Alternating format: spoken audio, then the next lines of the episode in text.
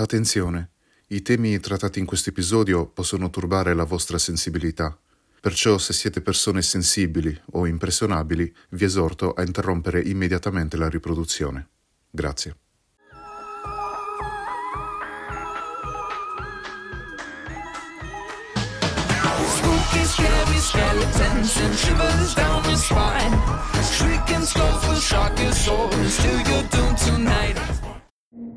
Salve killers, io sono Kiru e bentornati nell'oscuro palcoscenico. La nostra bella Italia è conosciuta in tutto il mondo per tanti motivi, come la cucina, l'archeologia e il vino pregiato, ma nascosta nella massa di oliveti e castelli del XV secolo si cela anche uno dei casi di cronaca nera più famosi di sempre, la storia del mostro di Firenze. Per decenni questo serial killer perverso si è aggirato per le colline della pittoresca campagna fiorentina alla ricerca di giovani e lussuriosi amanti che utilizzavano i confini delle loro auto per consumare i loro rapporti sessuali, uccisi e mutilati in quella che sarebbe stata la prima serie di crimini di questo tipo nella storia dell'Italia. Ringrazio tantissimo Danny il Grande per avermi consigliato questo caso, perché ci permetterà di addentrarci in una storia davvero agghiacciante che ancora oggi fa correre i brividi lungo la schiena di tutti gli italiani. Adesso possiamo cominciare, perciò sbarrate porte e finestre, chiamate la polizia e buon ascolto.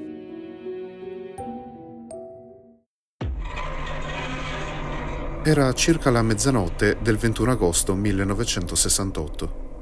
Antonio Lobianco, muratore di 29 anni, e Barbara Locci, casalinga di 32 anni, stavano transitando con la loro Alfa Romeo Giulietta nei pressi del cimitero di Castelletti di Signa.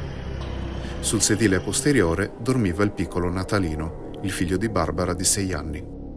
Improvvisamente una brusca scossa svegliò il bambino, che aprì gli occhi di fronte a uno spettacolo davvero orribile. Dietro il parabrezza incrinato e scheggiato, Antonio e Barbara giacevano accasciati sui loro sedili. Entrambi erano stati crivellati da proiettili che avevano fatto colare sangue fresco sulla tappezzeria. In un primo momento Natalino cadde in uno stato di shock, poi corse via, fuggendo istintivamente dalla scena e da quel trauma sconvolgente. Poco dopo, verso le due del mattino, il piccolo Natalino si trovò a due chilometri di distanza, bussando a casa di un perfetto sconosciuto per chiedere aiuto. Il padrone di casa raccontò di essere stato svegliato dal pianto del bambino che gridava Apri la porta e fammi entrare. Ho sonno e il mio papà è a letto malato. Poi devi accompagnarmi a casa perché mia madre e mio zio sono morti nella loro macchina. Antonio Lobianco, infatti, l'uomo che guidava l'auto, non era il padre di Natalino. Era l'amante di sua madre, Barbara, che era a sua volta sposata con il padre biologico di Natalino, un uomo di nome Stefano Mele. Gli agenti dell'omicidi iniziarono quasi subito ad avere dei sospetti proprio su di lui, su Stefano, come possibile assassino, motivato dalla gelosia dovuta dall'infedeltà della moglie. Però, come abbiamo visto, Natalino aveva dichiarato che suo padre era malato e a letto la notte del delitto. Poi però in seguito cambiò versione, sostenendo che in realtà il padre era effettivamente presente sulla scena del crimine. Stefano Mele ebbe infatti enormi difficoltà nel dimostrare la sua innocenza. Inoltre si trovava di fronte a una giuria desiderosa di scandali, il che portò alla sua dichiarazione di colpevolezza e alla condanna a 18 anni di reclusione. Sembrava essere un caso risolto, un tipico esempio di un omicidio passionale commesso da un marito geloso. Tuttavia, sei anni dopo la condanna di Stefano, si verificò un altro omicidio, con lo stesso modus operandi del primo. Il 14 settembre 1974, sulla strada statale 551, traversa del Mugello, nel tratto che va da Vicchio a Borgo San Lorenzo, c'erano due giovani innamorati su una Fiat 127 Pasquale Gentilcore, barista di 19 anni, e Stefania Pettini, ragioniera di 18. I due si frequentavano da due anni e quella sera stavano andando al Teen Club, una discoteca di Borgo San Lorenzo, per raggiungere degli amici e la sorella minore di lui. Lungo il tragitto decisero di appartarsi. Parcheggiarono perciò la Fiat 127 vicino al fiume Sieve, in una località chiamata Fontanine di Rabatta, nel paese di Sagginale e iniziarono così a scambiarsi fusioni. Quando la passione cominciò a travolgere i giovani amanti, ecco che arrivarono gli spari. Otto proiettili, marca Winchester della serie H. Cinque raggiunsero lui, uccidendolo, e tre colpirono lei, che però non morì. Ancora viva, la ragazza fu trascinata fuori dall'auto e accoltellata decine di volte nel viso, nel collo e nel petto, prima di essere sventrata completamente. Una volta mutilata in modo irriconoscibile, l'assassino le inserì persino un tralcio di vite nella vagina e lasciò il corpo in bella mostra affinché qualche sfortunato passante si battesse in lei. Dopodiché, l'omicida colpì con cinque colpi di coltello anche il corpo esanime di Pasquale, nella zona del fegato. Il mattino successivo i familiari dei due ragazzi, allarmati per il mancato rientro dei figli, si recarono dai carabinieri di Borgo San Lorenzo Lì gli agenti li informarono del delitto, scoperto un'ora prima da un agricoltore della zona. Sul luogo del delitto vennero ritrovati dai carabinieri cinque bossoli calibro 22 long rifle. A seguito di una telefonata anonima venne anche ritrovata la borsetta della ragazza in un campo a 300 metri dall'auto. Quando le autorità scoprirono che la pistola usata aveva lo stesso schema balistico di quella usata per uccidere Antonio Lobianco e Barbara Loci, ovvero le vittime del primo duplice omicidio, Stefano Mele fu scagionato completamente. Passarono quasi sette anni prima che il killer colpisse di nuovo, il 6 giugno 1981.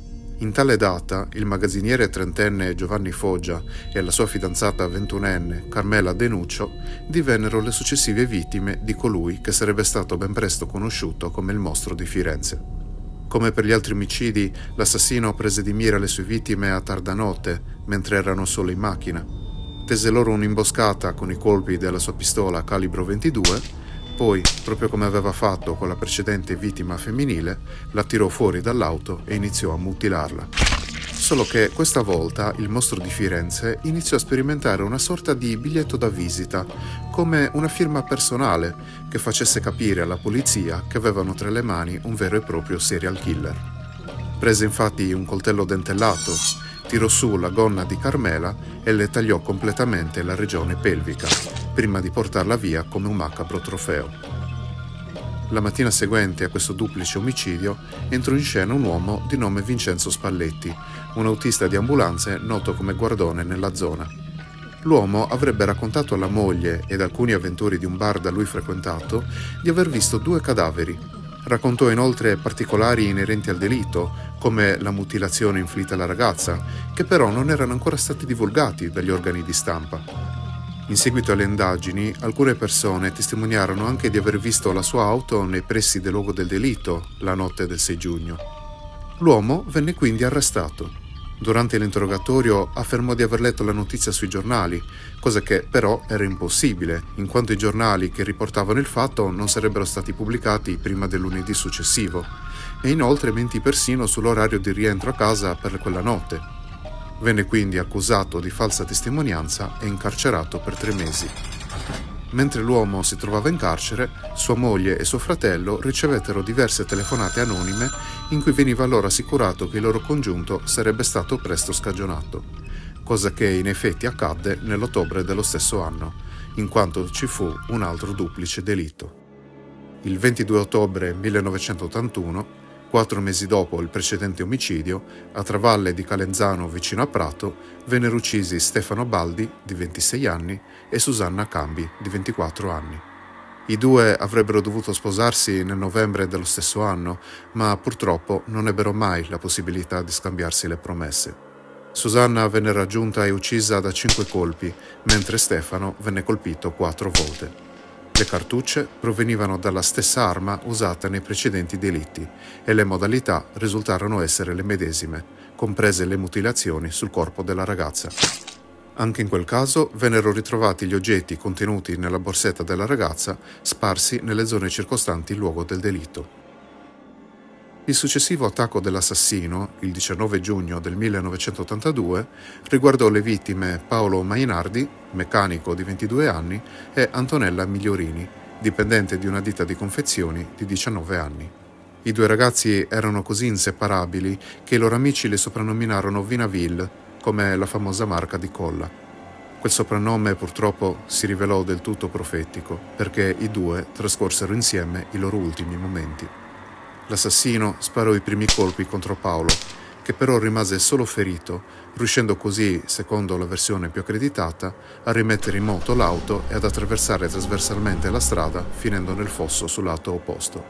Il killer quindi sparò ancora verso di loro, uccidendo la ragazza, ma improvvisamente venne interrotto, in quanto un buon samaritano che passava di lì si fermò per vedere se il proprietario dell'auto avesse bisogno di aiuto. Questo spinse il mostro di Firenze a fuggire immediatamente dalla scena del crimine. Poco dopo arrivò l'ambulanza, ma nonostante i paramedici trovarono Paolo ancora vivo, purtroppo morì successivamente in ospedale.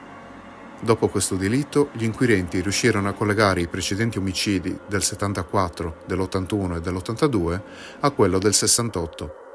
Le modalità dell'ultimo delitto, infatti, ricordarono a un maresciallo dei carabinieri il delitto Loci e Lo Bianco del 68, per il quale era stato condannato Stefano Mele.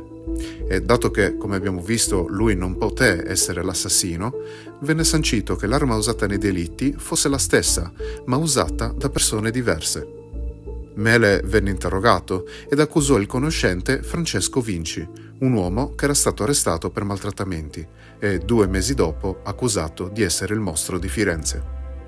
Vinci venne però ben presto scarcerato e le accuse ritirate, in quanto, mentre si trovava in carcere, si verificò un nuovo omicidio ascrivibile al mostro. Il 9 settembre 1983, a Giogoli, vennero assassinati con sette colpi di pistola due ragazzi tedeschi, entrambi di 24 anni. Venne così ipotizzato che l'assassino, non potendo essere Stefano Mele e neppure Francesco Vinci, potesse essere un altro personaggio appartenente alla loro cerchia di frequentazioni e conoscenze.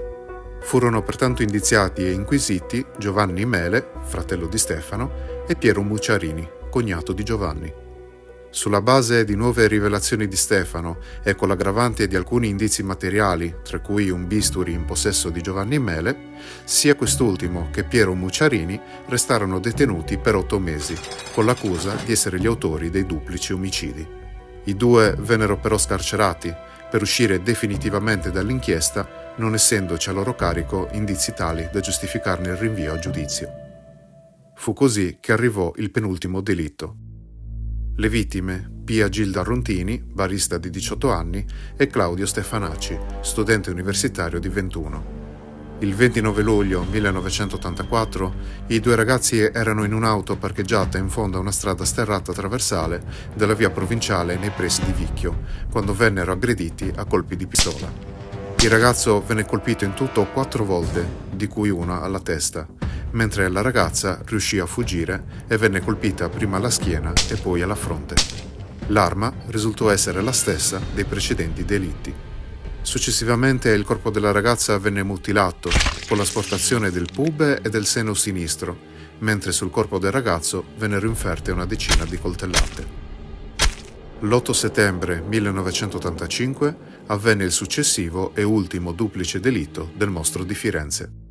In località Scopeti, nella campagna di San Casciano in Val di Pesa, vennero assassinati due giovani francesi, Jean-Michel Graveichvili, di 25 anni, un pugile di origine georgiana, e Nadine Moriot, di 36 anni, titolare di un negozio di calzature, che si trovavano accampati in una tenda. Dopo i primi spari il ragazzo cercò di fuggire, ma venne ucciso da altri colpi di pistola mentre la ragazza venne assassinata all'interno della tenda e, anche in questo caso, mutilata in maniera analoga ai casi precedenti. Qualche giorno dopo la scoperta dei corpi, la Procura di Firenze ricevette una busta anonima contenente un lembo di seno sinistro di Nadine. Dopo quest'ultimo omicidio, le indagini proseguirono senza sviluppi significativi fino al 1991, quando il pool di forze dell'ordine che indagava esclusivamente sugli omicidi incominciò a indagare su un contadino di nome Pietro Pacciani, mentre questi si trovava in carcere per una condanna di stupro nei confronti delle sue due figlie.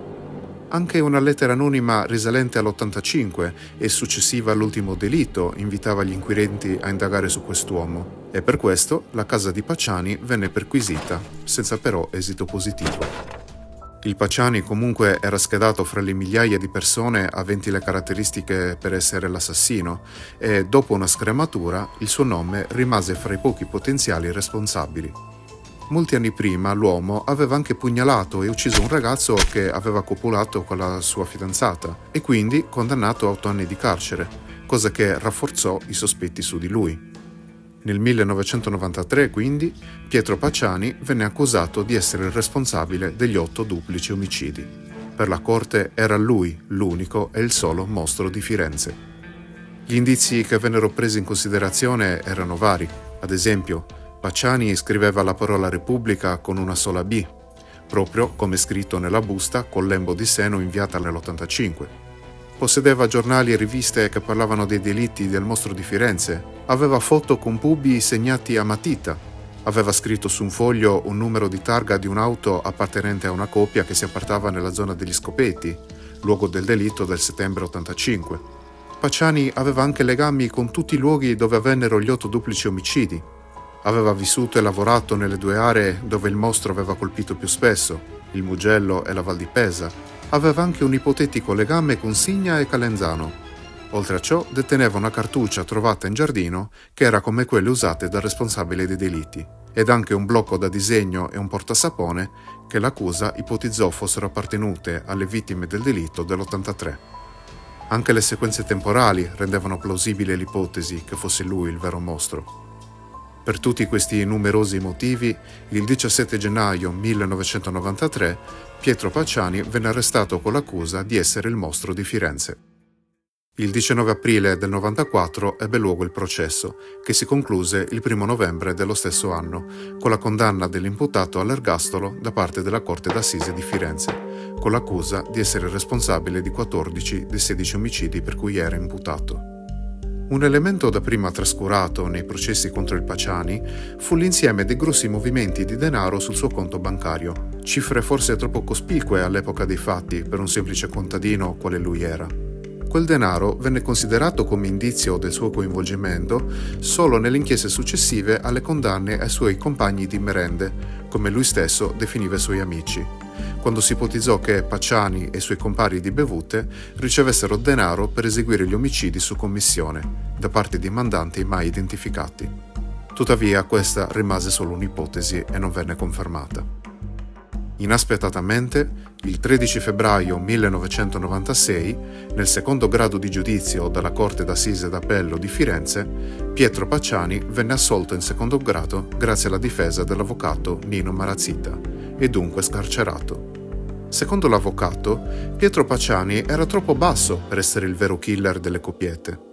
Dalla perizia balistica, infatti, emerse che l'omicida era alto circa 1,74 m, mentre Pietro Pacciani si fermava a 1,60 m. Inoltre il legale mostrò anche ragioni di tipo psicologico. Secondo lui il contadino mancava della lucidità ed organizzazione mentale necessarie per commettere la serie di delitti.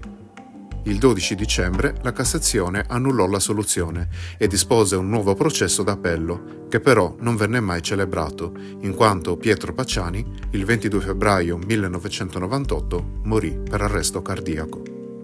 Ovviamente anche tutti i suoi cosiddetti compagni di merende furono indagati. Due di loro, Mario Vanni e Giancarlo Lotti, vennero condannati in via definitiva per quattro degli otto duplici omicidi, Secondo la Corte vi avrebbero partecipato compacciani e in alcuni casi sarebbero stati loro gli esecutori materiali.